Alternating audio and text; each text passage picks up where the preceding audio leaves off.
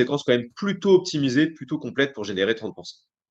Après, 15, 20% en plus avec, une, avec trois séquences et une newsletter envoyée chaque semaine, ça demande quelques heures par mois et ça peut ramener plusieurs milliers ou plusieurs dizaines de milliers d'euros de chiffre d'affaires et donc de bénéfices. Parfaitement répondu à la question.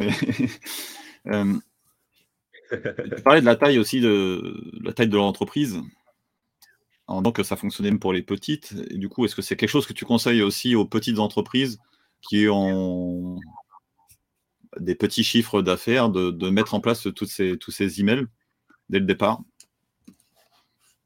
Alors, je le conseille effectivement. Ah, c'est pas la première euh, action à effectuer quand on lance un site, clairement.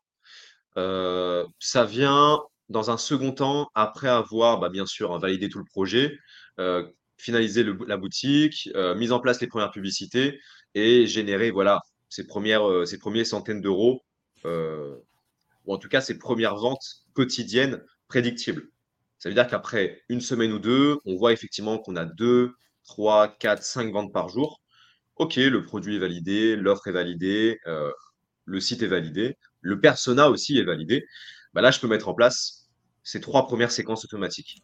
Elles sont automatiques, OK À partir du moment où elles sont mises en place, il n'y a pas de besoin de venir les retravailler, sauf en cas d'optimisation, de volonté d'améliorer le copywriting, de tester d'autres choses, d'ajouter des